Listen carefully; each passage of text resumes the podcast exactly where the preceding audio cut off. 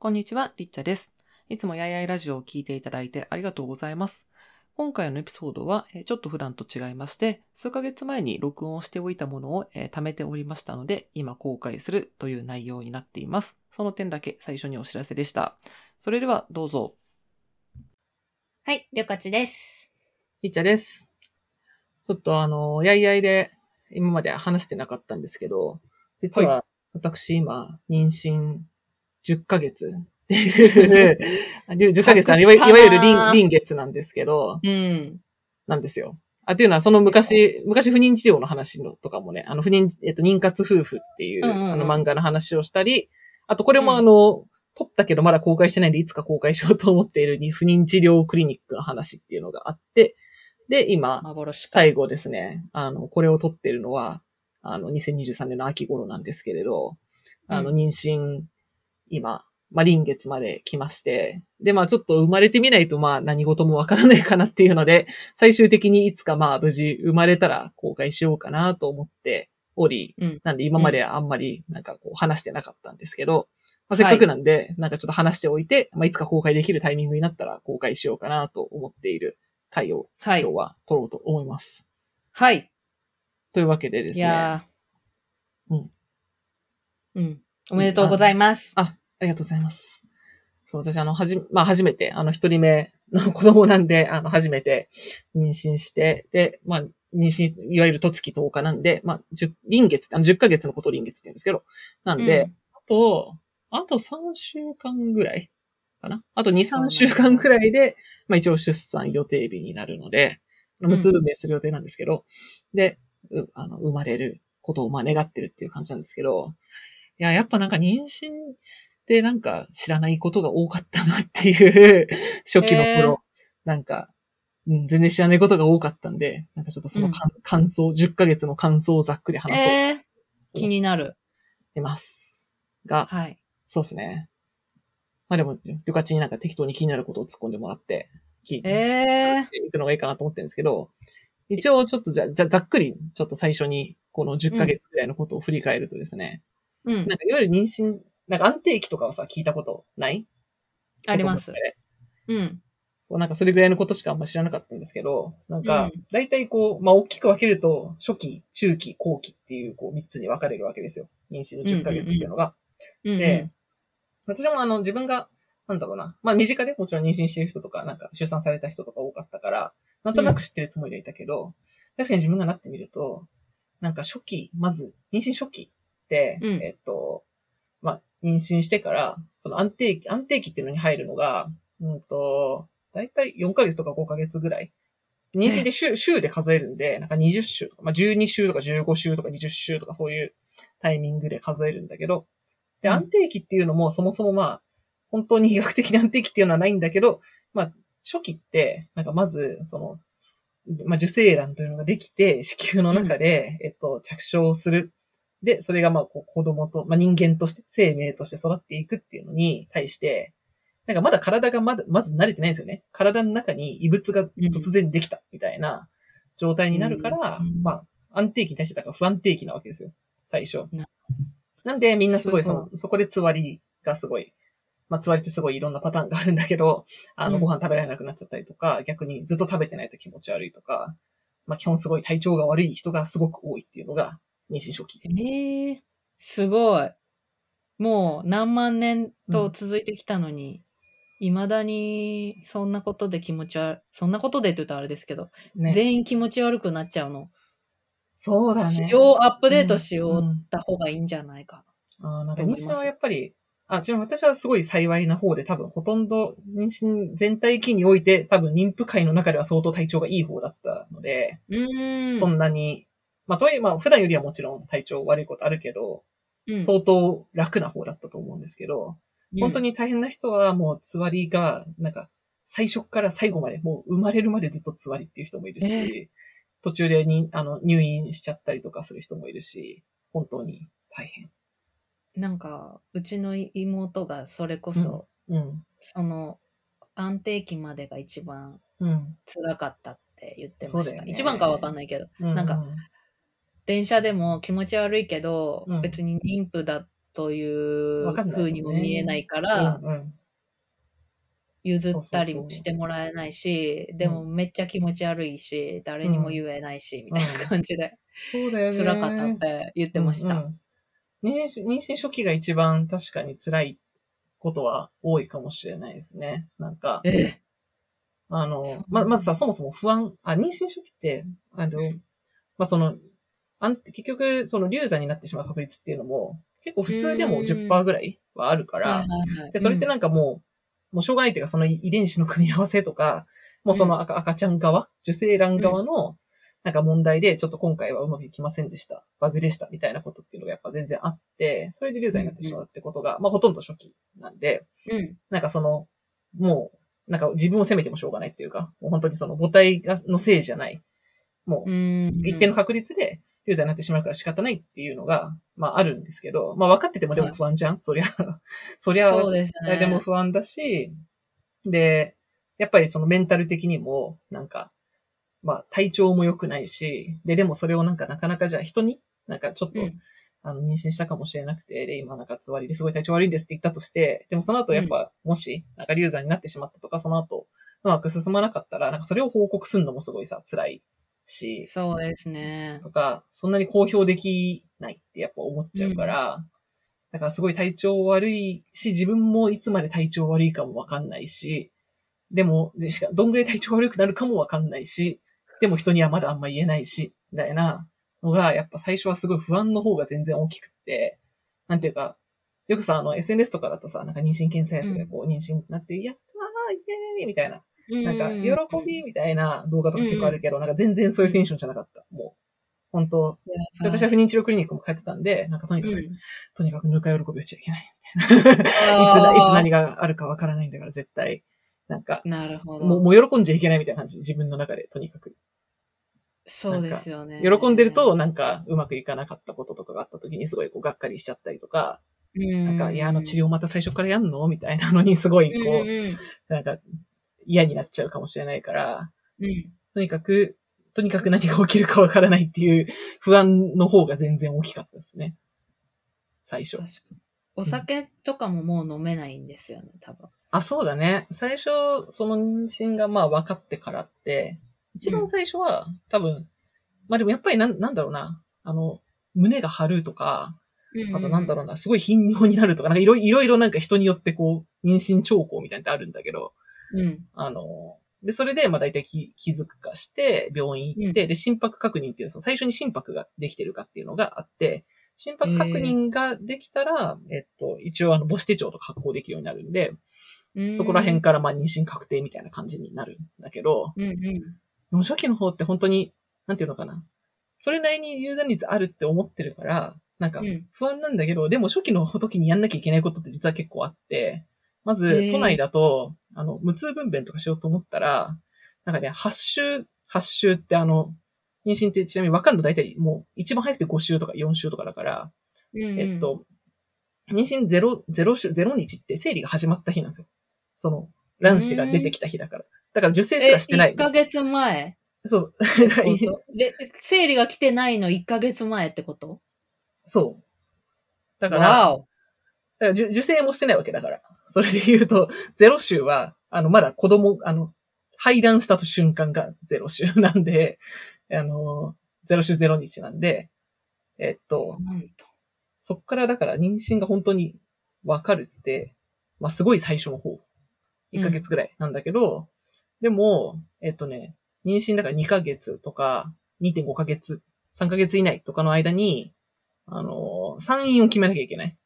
都内とかだと。早いよ。で、そこで、でもそこでさ、予約取らないと、埋まっちゃってるとか結構あんの。あの、行きたい人気の病院とかはね。そうそうそう。とかがまずありまして。で、あと初期は、で、その、なんかもう、なんかに、なんか妊娠したけどまだ何もわからない不安って思ってるところに、しかも体調悪いかもって思ってるところに、うん、でも産院は行って予約しなきゃとか、あとははあの、えっと、出生前検査今だとあの、い、うん。結構その受精卵の状況とかで、うんうん。まあ一部のなんかダウン症とかそういう遺伝子疾患の、まあすごいいくつかだけ、まあその血液検査とかでわかるっていうのがあるんだけど、うんまあそういう検査とかを、まあやるかどうかとか、やるなら、うん。あの、どこでやるのか、で、やって、うん。もしそこで、あの、遺伝子疾患があるって分かったらどうするのか、とかっていう、すごいなんかシビアな決断が最初の方にいっぱいやってきて、えーみたいな。はい。なんか、えまだ不安定だし。会社の人に、なんか上上司に行った後どこまで言うかすらまだ考えていないのに、しかし決めなきゃいけないことはなんかいっぱいあるみたいな感じで、ドワーってやってくるのが初期なんで、とりあえず初期はメンタル不安定になることがすごいいっぱい多かっメンタルにメンタルを重ねてきますね。た。ねえ。で、まあそれ、まあそれがざっくり言うと初期3ヶ月ぐらいは、なんかその、まあ初めての妊娠なんてその妊娠経過がどうなるかもわかんないし、うん。なんか、ね、あの、不安だし、なんかいろいろ、そこ、その時にいっぱいなんかあのに、なんか卵クラブとか 読んだり、妊娠の本読んだり、あと妊婦エッセイみたいなあの漫画のやついっぱい読んだりとか、うん。あの、川上美恵子の君は赤ちゃんとか、なんかああいう、母エッセイ、なんか妊娠から出産までみたいな本とかを、もうとにかくバーってなんかいっぱい読んだりしてましたね。初期の頃。すごい。最初は、不確実性の高い授業を次々決めていかなきゃいけないとそういう、まあ確かに不確実性が高すぎるシーズン。なんですね。不確実性が高いのに、うん決断がいっぱいある時期といそうことですねね。。そうですね。なるほ。ど。ね。理解。なかなか、こう、まあ、人にね、言う、言うのもどこまで言っていいんだかみたいなところもね、結構あるしね、やっぱ。孤独な経営者じゃないですか。どこまで？立ち上げ直後、立ち上げ直後すぎるっていう。この、このことを今、ふ他の人に言っても不安にさせるだけだから、うんうん自分だけで決めないと。不確実性の高いことで。っていうこと。うんすごい。まさかそんなみんなを戦ってると。はい。そうなんです。で、まあ、それが初初期がだったなって感じで、で、えっと、中期はその、いわゆる安定期みたいなのって、まあ、12週とか15週とかいう。で、大体そこが、あの、あの、芸能人とかが、まあ、結構妊娠発表したりとかするのは、うん結構その辺が多いと言われている。確かに。まあ、いうん一定なんかその、あ、で、安定期ってなんか何が安定するかっていうと、そのさ、胎盤ってあるじゃん。子宮と、こう、赤ちゃんは胎盤っていううなんかこう血の塊みたいなのがあって、そこからへその緒が出てて、そこからこう母体の栄養がこう赤ちゃんに行くわけなんだけど、最初はそれが不安定なんだけど、まあそれがしっかり形成されて、しっかりくっついて赤ちゃんにこうパイプができると、こう、あのちゃんと、なんていうのかな、母の体の中でこう異物の存在じゃなくて、うん。あ、もう一緒にやっていこうぜみたいなのが、こう無事着地して、ど。無事、あの、育っていくわけですよ。でそこがうん、無事安定するのが、まあ安定期と言われているやつで。うん、で、確かに自分の体感としても、なんかそれぐらいの時期になると、だんだん体が、まあ体も精神も、妊婦という状態に慣れてきたみたいな感じがした。ええどういう感覚ですか？え、なんかね、なんだろうな。まあちょっと普段普段よりも、体調がやっぱいいわけじゃないから、なんか一定なんだろう。最初ってさ、無理をしないって言ってもさ、無理をしないっていうことがどういうことかあんまよくわかんないわけ。で、おー、面白い。あそれは私の場合ね、なんか、うん。無理し、いや、無理しないでって言われてもなんか、無理しないで、何をしたら無理をしないのかが わかんなくて、うん。で、でもなんかすっごい疲れ、でもすっごい疲れたみたいな時とか、うんうん。なんか歩きすぎたみたいな時とかって後で、いや、ちょっと今日やる、やばかったかなみたいな、あんなにうん。歩いちゃったの良くなかったかなみたいな、すごい不安になったりとかしてたんだけど、あれ食べちゃったけど大丈夫だったかなとか、うん。あったのが、だんだん自分の中では、なんか、これぐらいしたら疲れちゃう。なんか疲れる前にやめるってことが、無理をしないってことだとか、なんか頑張らないとか、あの、とにかく、く、あの、今年夏とか暑かったじゃん。だから、うんもうタクシー乗ろうみたいな。とにかく、普段だったらじゃあお金もったいないけど、もう一切今気にしない。タクシー即乗るみたいな。移動時のタクシーみたいな。なんかそういう、こう、何？生活に慣れてきたみたいな感じ。なるほど。理解。うん無理をしないというのは結構難しいなと思いましたね。慣れないと。確かに、自分、妊婦の自分理解が進んだんですね。じ自己理解が。あ、そうだね。だから今の私のこう出力は平常時のなんか65%ぐらいしか出ないから、もうそれをこうんうんう前提として1日に3つの予定が普段だったら入ってるところを、いや、3つは無理だみたいな。1かおー 2, すごいしかしないとか、そういう感じですかね。飲み会も行かないとか。中堅社員。中堅社員。確かにね。これだ。これはちょっと危機管理的に厳しいな、つって。そう、リスクを、リスクを極力減らしておこうみたいな。おー、中期は慣れてくるんですね。だんだんその、まあ、自分としての扱いも慣れてくるっていうのと、えっと、あと、まあ、一定そこになるとやっぱつわりとか収まる人が多いんで、えっと、そこで、まあ、ちょっと遠出だったりとか、あ、その中期って逆にまだお腹はそんな大きくないんですよ。そうなんだ。お腹大きくない？なんか、いわゆる妊婦さんみたいな見た目になって、思ったより全然後だった。8ヶ月とか、9ヶ月とか、なんか人に気づかれるほどって本当にもう最後の2ヶ月ぐらいだったかな、私の場合は。そうなんだ。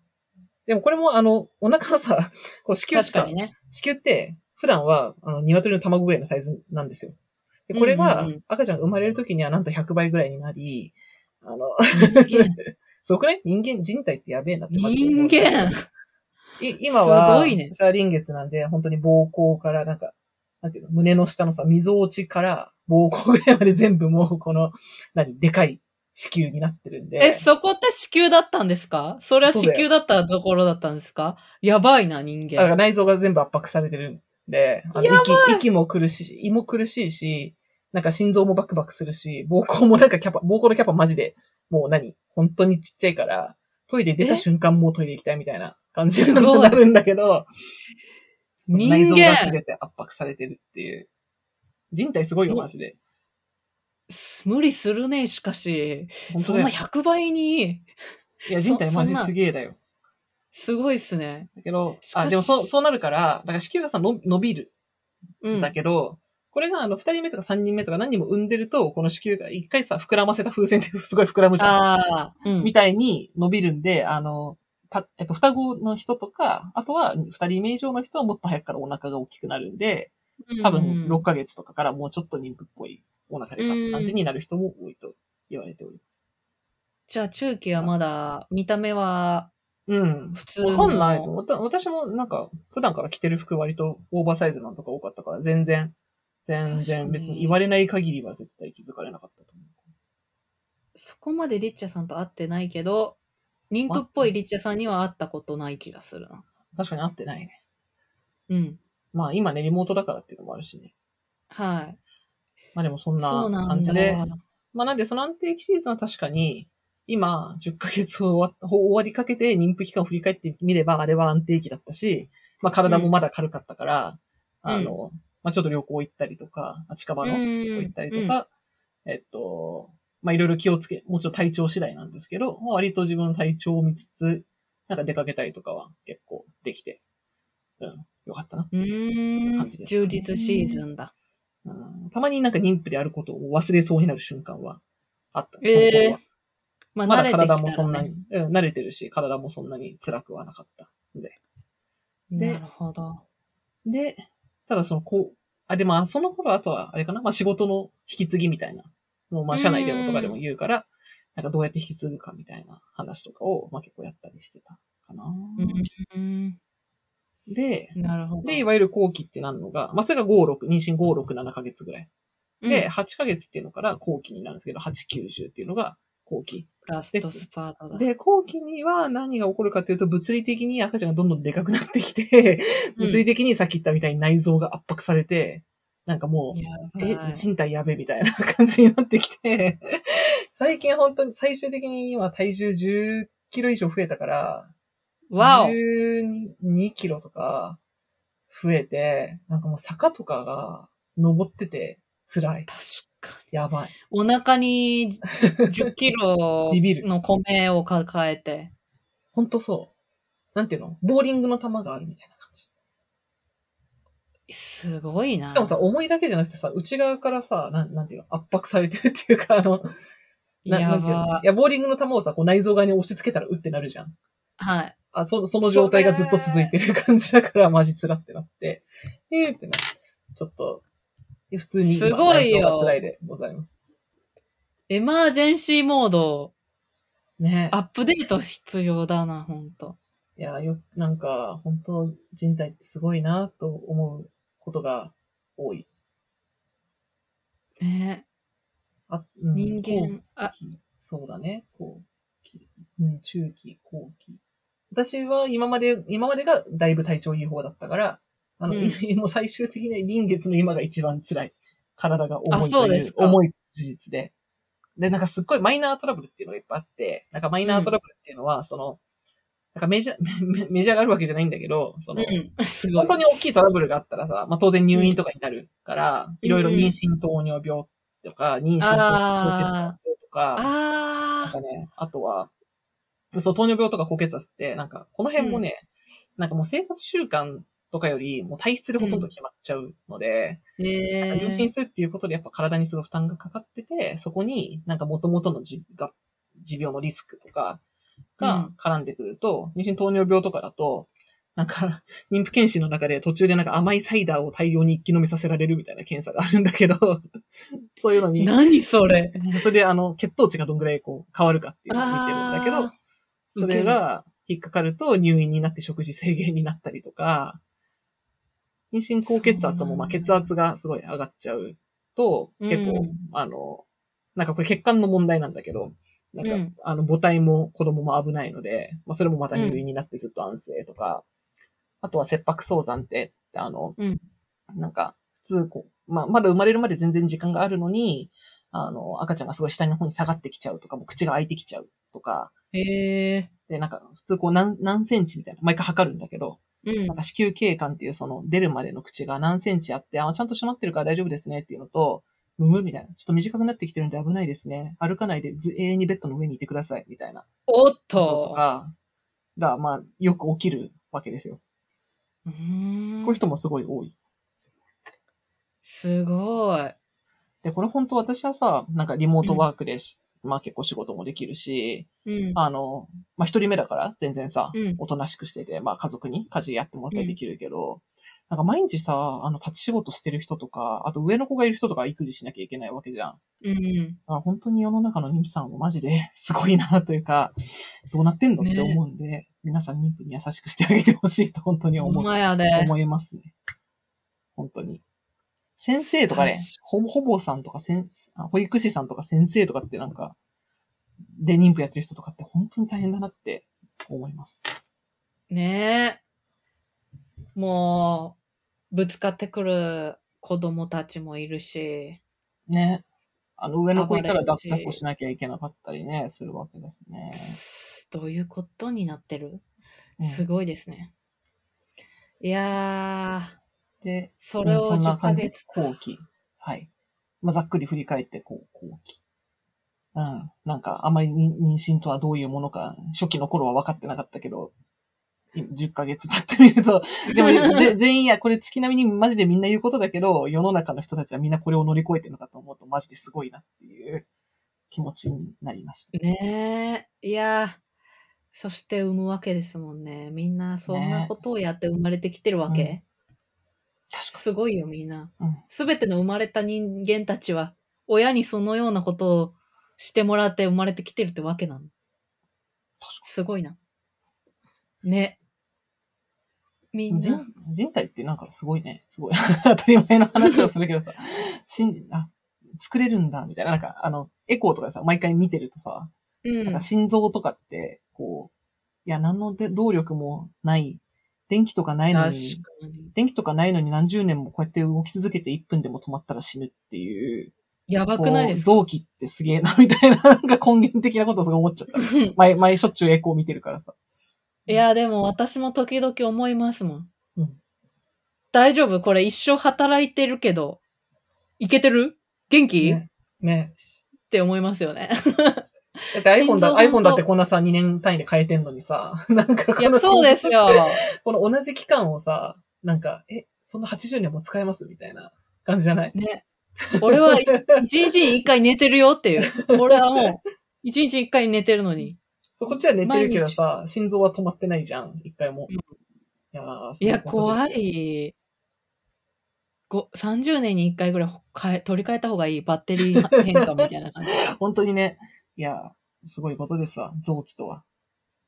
で、あちなみに赤ちゃんも現現代は、あの、うんいやどれぐらい早く生まれて大丈夫なんだろうと思ってたんだけど、まあなんか、かね、どこだっけな ?20 週の壁だったかな？なんか、だんだんその5ヶ月？なんか切迫、流流産と早産になる、その境目のところがあって、うんえっ。と、何、何週以降で生まれたらもう、あの、なんていうのかな。それ以前だと、もうあの、救命措置をしないっていうのがあって、なんで、で、い逆に何週以降で生まれたら、その、現代の医術、医学がすごい発展してきてるから、その、なんか、まあ、NICU みたいな、そのちっちゃい保育器とかで育てていって、なんか、本当はその肺とか自分で呼吸できる状態になってなくても、結構助けられる。で、日本とかの医療だと、かなりの確率で生存率が上がっていくから、なんかそれで、昔だったらその未熟児とか小さい赤ちゃんって、まあなかなかその生きられなかったような、これもどんどん、あの、生存率が上がっているっていうのを聞いて医療ってめちゃくちゃ進んでんだなって思いました。すごい。でもなんか、この間読んだ、セックスロボットと人造肉という。本うん。で、うんその人工子宮の。話。え、面白いです、めっちゃ。うんそういう生とか死とか、あとは自殺マシンとその人工子宮と人造肉とセックスロボットの話なんですけど、面白そうなんだ人工子宮の話でもなんかそういうの出てきました。なんか受精で何ヶ月がだけ母体を借りて、あとはそういう、あの、ジップロックみたいな袋の中で育てるられる。うん、うん、うん、うん、うん。でも、数ヶ月だったら同じようなことが今はできるってことなんですよね。そう、えっと、あ、22週だ。22週で変わる。じゃあじゃあ5ヶ21月週までは、あ、そうだね。4、5、うん、5ヶ月の半分ぐらいのとこか。ちょうどどえ、真んそれっ中ぐらい。て、すごい悪用、いや、こんなこと言って炎上すると思うけど、うん。ポッドキャストで言ったら、じゃあ、最初の気持ち悪いとこはしょうがないけど、うん。うん、最初の気づいたのがだってもう 1, 1ヶ月ぐらいだとして、4ヶ月だけ身ごもって出しちゃって、うん。あとは育てるってこともできちゃうってこと？できるけど、でもやっぱり障害率とかめちゃくちゃ高くなるかな。あ、そなうんかかその、ややっぱあ、逆にこれってなんかその今助けられるから、逆にその、えっと、なんか重い障害とかを持っていたとしても、その、まあ、医療では命は助けられる。ただし、うんやっぱり育てなきゃいけないわけじゃん？その家庭にとって。だからまあそれをできるかどうかって問題はあるよね。やっぱお金もかかるし、親たちが、まあ、仕事を続けられるかもわかんないみたいな、もしかしたらうん重篤な障害が残った状態かもしれないから、うん、まあもちろんそれはなんかいろんな議論があるんだけど、命を助けられることがなんか聞かれないからさ、それは。もう基本的にさ、病院っていうのは、やっぱりそ、助けられる命だったら助けるけど、うん。そこでさ、なんか、日本の医療って、あの、高齢者とかでもそうだけど、なんかそこで、じゃあ、処置しなくていいですとは言わないじゃん。だから助かるけど、じゃあ、なんか脳死状態みたいな長く生きていることが本当に本人と家族にとっていいんだろうかっていう議論とかは当然あるけど、うーんで、じゃあ、まあただやっぱり生存率が上がってるっていうのはすごいことだなっていうのはある。なるほどな。今の先端技術の話ですね。今できることというとそれなんだけど。でも、旅館が言まあ、ってた、それは、リスクあでも、旅館が言ってた、その、じゃあ、なんか思った。それは、なんていうの？人工子宮とかで、じゃあ、いうん、や、この10ヶ月でも大変じゃん？そのだって、ね、そうも8人、8人になったら、、うん、い頭、お腹に、ね、ボーリングの球が入るわけですもんね。や、なんかこれは確にかにっていう100、100年後もこれやってんのかなっていうのは、なんかわかんないなって思う。今から100年前はさ、同じく、その妊娠をしているけれど、うん。なんか今のところ、まあ、生物学的に女性の体でしか、今のところはこう赤ちゃん育てられないわけだけど、うん。なんかよくフィクションであるけど、じゃあ男性、女性、どっちも妊娠できる体になったとしたら、え、じゃあど、どっちが今回する？みたいな 感じに、例えば議論がなるのかとか。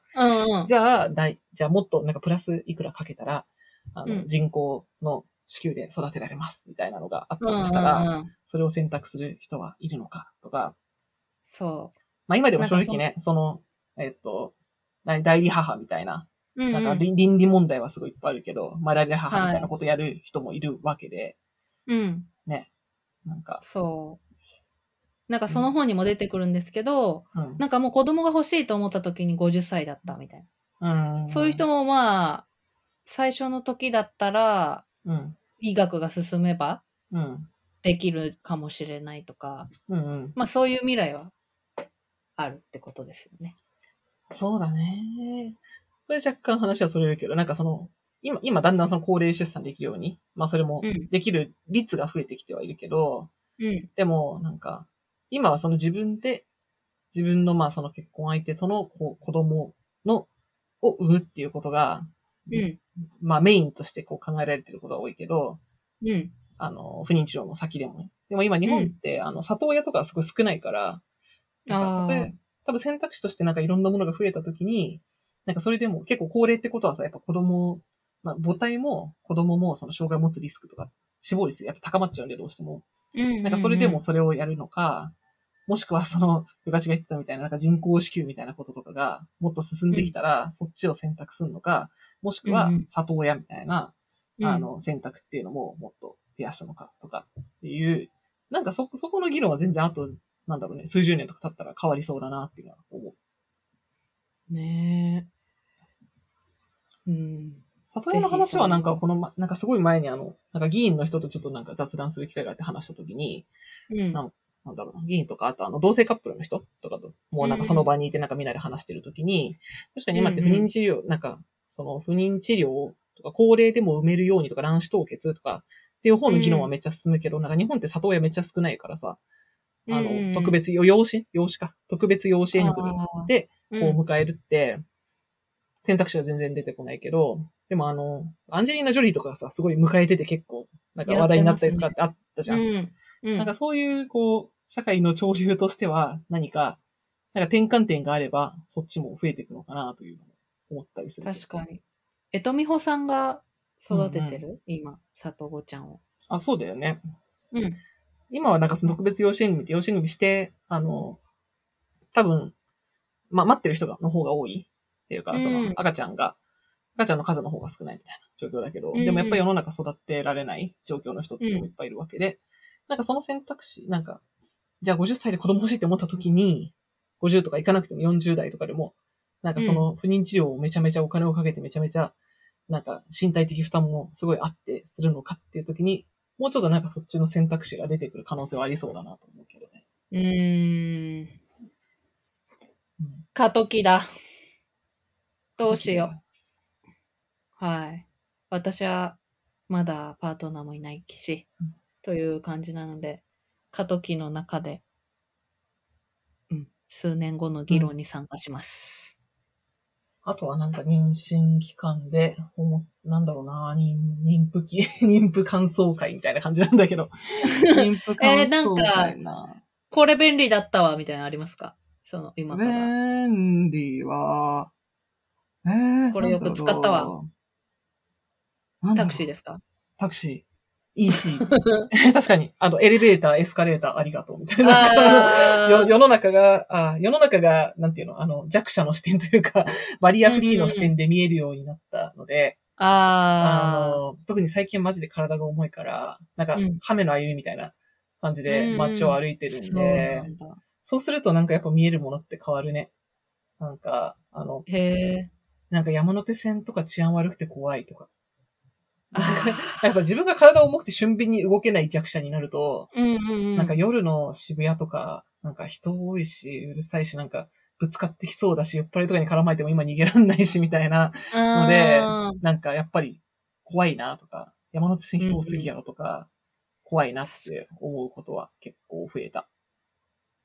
なんか、リッチャさんが ICL の時に感じましたけど、私は、あの、あー前、半月にうん一回目が、目が、視力が、うん。おあの、網膜剥離をやったので、うんうんうんうん。あの、目が見えなくなるっていう、あの、なんていうの、瞳孔を開かせる目薬をして、うんうん全く目が見えない状態に半年に一回ぐらいになってたので、うん。なんかその時も、目が見えないとこんなにうん。全てが恐ろしいのかみたいな。うんうんうん。ありますよね。わかるわかる。めっちゃわかる。体調が変わると。うん。ね、体調が、多分これ骨折とかしても同じこと思うと思うんだけど、やっぱ、あなんか、いつもは階段で行けるところを、なんかうんエスカレーターとかエレベーターで行きたいけど、あ、エレベーターは道路の向こう側みたいな時とか、なんあ。か、ありますよね。あの体が軽かったら、なんかほ、せ狭めの道でなんか横断歩道なくてもさ、まあ、パッて渡ったりとかするじゃん。別に車来てなければ。うんでも自分が重いとちょっと怖いから無理だなとか、なんかそういうバリアフリー視点をめちゃめちゃ、あの、しバリアフリーがある駅とない駅とか、すごい思った。確かになんか子供生まれた人が渋谷って最悪の街だったんだって気づいたって言ってました。ああ、でもそうだよね。逆に、いや、やっぱりさ、そうすると、あの、うん。まあ、複雑で、どこにエレベーターあるかわかんなくて、ごちゃごちゃしてて人が多いみたいな。で、道が狭いみたいなところより、でしょ？なんか車で移動して、あの、ララポート豊洲にさ、バッて車つけて、道の広いところでベビーカーを押しながら歩ける方が、まあ便利みたいな。そうそうそうそう。だから、そのなんかね、今もそうだと、さっきのリチャさんのあれもそうなんですけど、うん。なんか、普通にあの、矢印通り歩いていったら、ここ、こんだけ歩いて階段しかないんかいみたいな。あ、そうそうそう、それも、あの、そうな何番出口ってとこに、なんかエスカレーターあんのか書いといてみたいな。うんね すごい思う。あるらしいですね。あそうね。この前の階段、なんか、エレベーターなしの6階とか、うん。なんか、やめてくれみたいなのがすごいあるね。あるらしいですね。いや、だから私それ聞いて、あ、渋谷って若者の街とか言うけど、構造的に若者しか行けない街なんだって思っちゃいました。確かに、ね。まあ、なんか今は改善されてるのかもしれないですけどね。うんうん。でもな、韓国旅行行った時の韓国の方がひあの大変だったけどね。バリアエレベーターねえな、みたいな。エスカレーターもねえなってすごい思ったんで、段差が多かった。確かに、そりゃ、そりゃ出生率下がっちゃうよ。まあでも当事者がいないとね、。声も上がらないですから。うんああーね。あとやっぱあれかも、あと、やっぱよくあの、妊婦会で話になるけど、あの、電車の席はマジで譲ってもらえないし、譲ってもらえるとマジで神ありがとう。あの人にいいことがありますようにって、すっごい心から、すっごいえー、心からか。思うのと、あの、今後、私は妊婦が終わったら、ちゃんと妊婦を見つけたら、席を譲れる人になるぞってすごい心から思いました。そっか、譲ろう。譲っていこう。得点をと止めていこう。うん難しい。あ特にさ、その、あのさ、さっきりょかちが言ってたけど、初期がやっぱ体調悪いけど、なんか、私はそこまででもなかったけど、あの、体調悪いけど、見た目では絶対妊婦だってわかんないし、なんかまず、うんマタニティマークつけるかも迷う時期みたいなのがすごいあって、ええマタニティマークってやっぱさ、なんか最初つけるまですごい修潤したわ。いつからつけていいのかわかんないし、うん。なんか、私は結局別に怖い目に遭わなかったけど、なんかマタニティマークつけてることによってぶつかられたりとか嫌がらせあされるらしいでみたいなすね。うん。言説があるじゃん。本当にうんあるのかあんま知らないけど、うんうんうん。自分が妊婦だっていうことをこうオープンにすると、なんか圧倒的に弱者ということが、なんなんかうんバレるのが、まあ怖いですよね怖かったね最初はすごい。うんうんうん。あとはまだ、ねあとはまだあの、周りにも行ってないから、行ってないけど、うんでも新宿とかさ、ターミナル駅に行ったら知り合いに会うかもしれないからさ、なんか。それで、なんかそれでバレるのもな、みたいなのも、すごい結構気にしてるしええやっぱりもう、妊婦じゃない俺たちみたいな、私みたいな女の体調悪い時にも使えるマークでいいんじゃないかな。今、めっちゃ元気に見える女ですけど、生理で死にそうですっていう、今死にそうですマークをつけさせていただいて。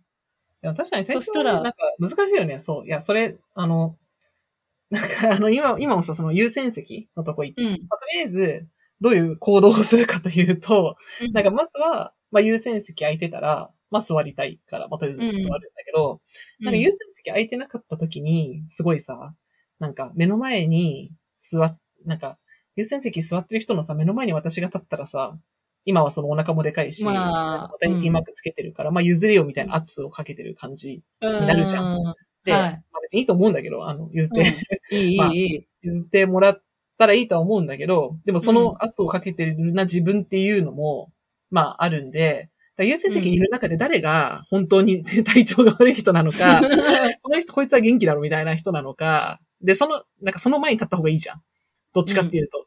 で、も、なんかこの寝てるサラリーマン、イヤホンを聞いている若者男子、うん、あの、うん。なんか、うん、なんかちょっと細めの女の人みたいな時に、うん。どこ、なんか誰、誰に譲ってもらうのがいいかなって思うと、悩んだりとかして、で、ちなみに大抵、大抵譲ってくれるのはやっぱり、あの、女の人だったりとか、まあ自分、あの、まあ、えっと、まあ結構年配の女の人だったりとか、ちょっと若めの女の人だったりとか、うん、うん。あとは、まあ多分、あの、子供いるんだろうな、みたいな男の人だったりとかっていう率が割と高くて、で、やっぱわ若い人とかはなんか、そんなに、まあ周りもあんま見てないとかっていうのもあるし、うんあんまり言ってくれなかったりとか、あとは寝てるサラリーマン系が一番なんか多いみたいな。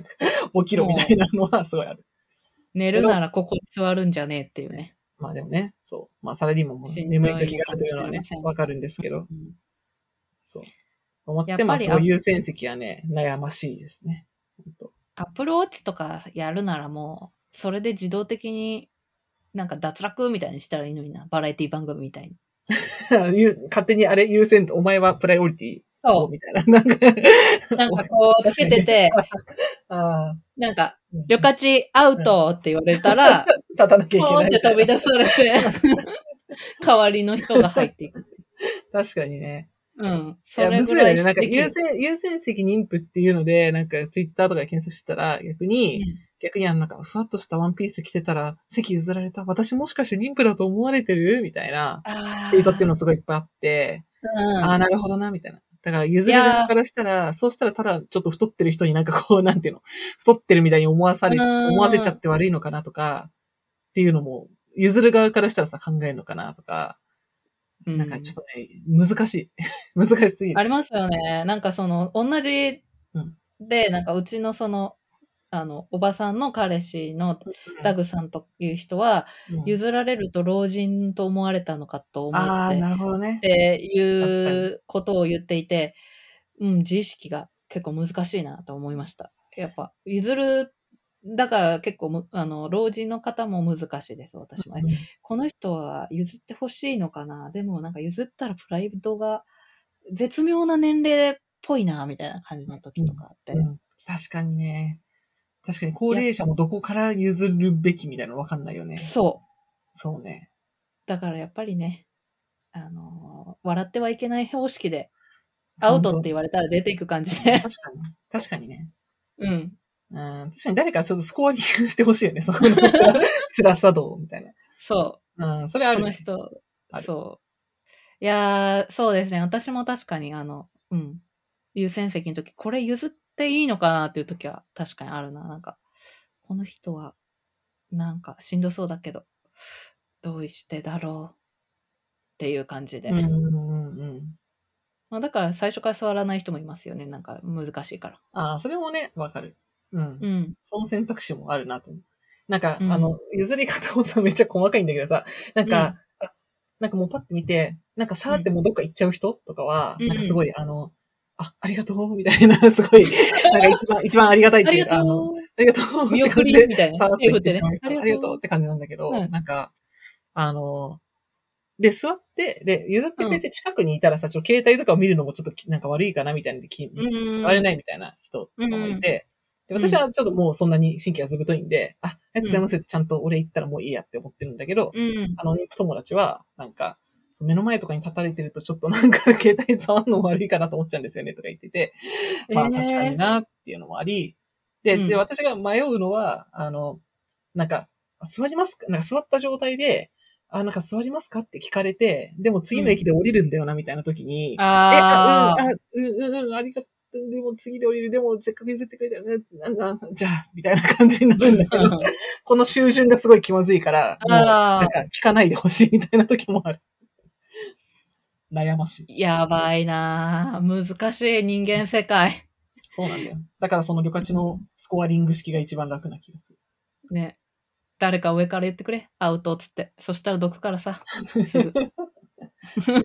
なんかね、いや、むずいよね。マタニティマークもちなみにそのカバンにつけててもさ、カバンの持ってる向きとかで変わるじゃん。見えるかどうか。あそれをさ、なんか、で、マタニティ席、なんか優先席の前まで行ってから、カバンを、うんあ、こっちじゃなかったってさ、出したらさ、すげえあれじゃんと思って。そうだから、ですね。だから電車乗る前に、うんなんか、電車乗る前にカバンの向きで、あ、こっちじゃなかったみたいな。前向きにとりあえずしておいて、で、座るときとかに、とりあえずめっちゃマタニティマーク見えるようにしておくっていう。やばい。あの、中期頃からの学びです。これめっちゃペインじゃない？これなんかコミュニケーションいいんだよ。の問題が発生してる誰かが素晴らしいブレイクスルーしなきゃいけないな。むずですね。まあでも今、世の中で生まれてる子供の数って、え、80万人切ったでしょ、確か。だから、まあ妊婦の数なんて減ってく一方なんで、こう、妊婦への配慮が何か世の中にでかくなることは多分ないんだよな。いやいやいやいやいや。で、だからこそ、これ以上生きづらくなってはいけないあ気がしそれはね、ますけどね。めっちゃ、めちゃめちゃそう。あ韓韓国とかの方がすごい席譲るっていうよね。あの妊婦だけじゃなくて高齢者とか。ああ、そうですね。しかもあれなんですよ。もともとそういう席が1個あるんですよ。ある、私も韓国行った時思った。なんか妊婦ぬいぐるみ置いてある席あるよね。そうそう。で、色も違うくて、うん。ピなんかンク、シートになってるやつ。そう、ぬいぐるみが座ってんの、いつも。うん。で、でもあれあれ妊婦がそれをのけて座るっていうね。確かに。あれ、いいでうん。すかね。ああ、でもあそこまでなんか明らかだと、確かに、あの、座りやすいし、いいかもね。うん。ね、可愛いしね。うんうん。しかもそののけてまで他の人座んないし、うん。確かに。それす、それしようか。やっぱあれ韓国の方があれなのかな？あの、さらに少子化が深刻だと思うから作ったんかな？かもしれない。しかも、まあ、コミュニケーション、せっかちだから、韓国の人は。ああ、そうなんだ。うん。早くってタイプ。早くしてってタイプだから、もう、うんめんどくさい最初からぬいぐるみ置いとけかもしれないですね。なるほど。でもあれは、あれはすごいいいよね。なんか。うんいい。確かにああいうのあったやすいかもしれない。日本だからなんか、あのー、ポケモンのラッキーとか置いとけばいいんじゃないかな。ラッキーね、かわいいね。ラッキー置い。卵抱いてるラッキー。うんああいうの置いて、ね、試験的にやってみたらいいの。山の手とかね。まあ、そんな感じですかね。この優先席話が一番私はなんか、なんか妊婦になって考えたことかもしれない。コミュニケーションの難しさが。詰まってますね。うん。あとはあともう一もう一個だけ最後に言うと、あの、妊婦になっはいて知ったことは、あの、妊婦はカフェインを取っちゃいけないのかと思ってたんですけど、あの、飲む、おコーヒー飲まない的なの多いじゃないですか。うん。思ったんですけど、あれはなんか一応、まあいろいろスタンスはあるけど、あの、実際調査とか調べると、まあ1日に5杯も6杯も飲まなきゃ平気なんで、普通に1、うん2杯ぐらい、あのコーヒー1、2杯ぐらいを飲む程度のカフェインは、あの、一応大丈夫とされています。ああ、私はコーヒーが好きなんで。で飲んでます。他の人も言ってたわ。なんか、飲んじゃダメできついと思ってたけど、もともと一杯ぐらいしか飲んでなかったから大丈夫だったって言ってましうん。そう。なんか、それた。も、うんなんかそのストストリクトにすごくやる人と、そうじゃない人で結構差が分かれるけど、なんか妊婦が本当にあんまり食べない方がいいってされてるのは、逆に言うと、うんな生肉、あ、まあ酒、タバコはまあやめた方がいい。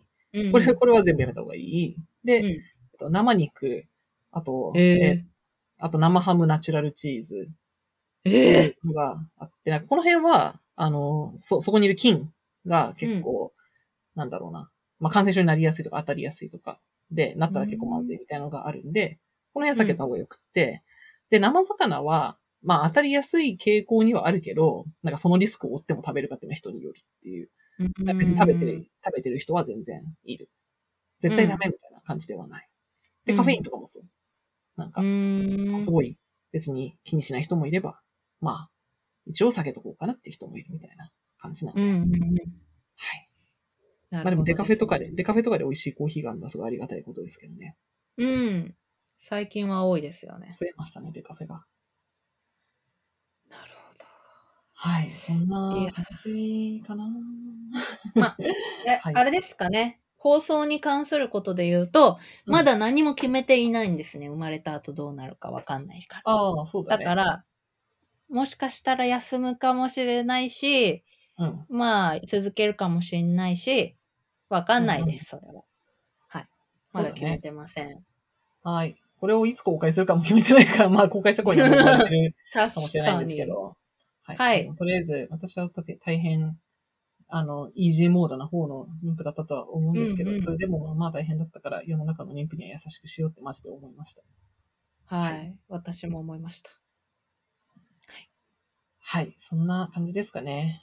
じゃあ、はい。なんか、あの、ぶっちゃけこれ聞きたいけど聞けなくて困ってるみたいなこととかがもしあればお便りを お待ちして、うんどっちかっていうと多分男男性とかの方がなんか聞きづらいこ。とはあるのかなと思っていて、はい。まあ、別に代表して話せるほどのことじゃないんですけど、何かが参考になったらいいな。はい。はい。では、今回はこんな感じで。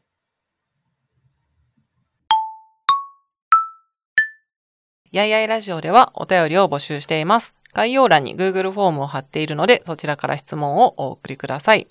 その他、感想、えーコメントも、ハッシュタグ、やいやいラジオをつけて、Twitter でツイートしていただけると、えー私たちが見に行くので、ぜひお待ちしています。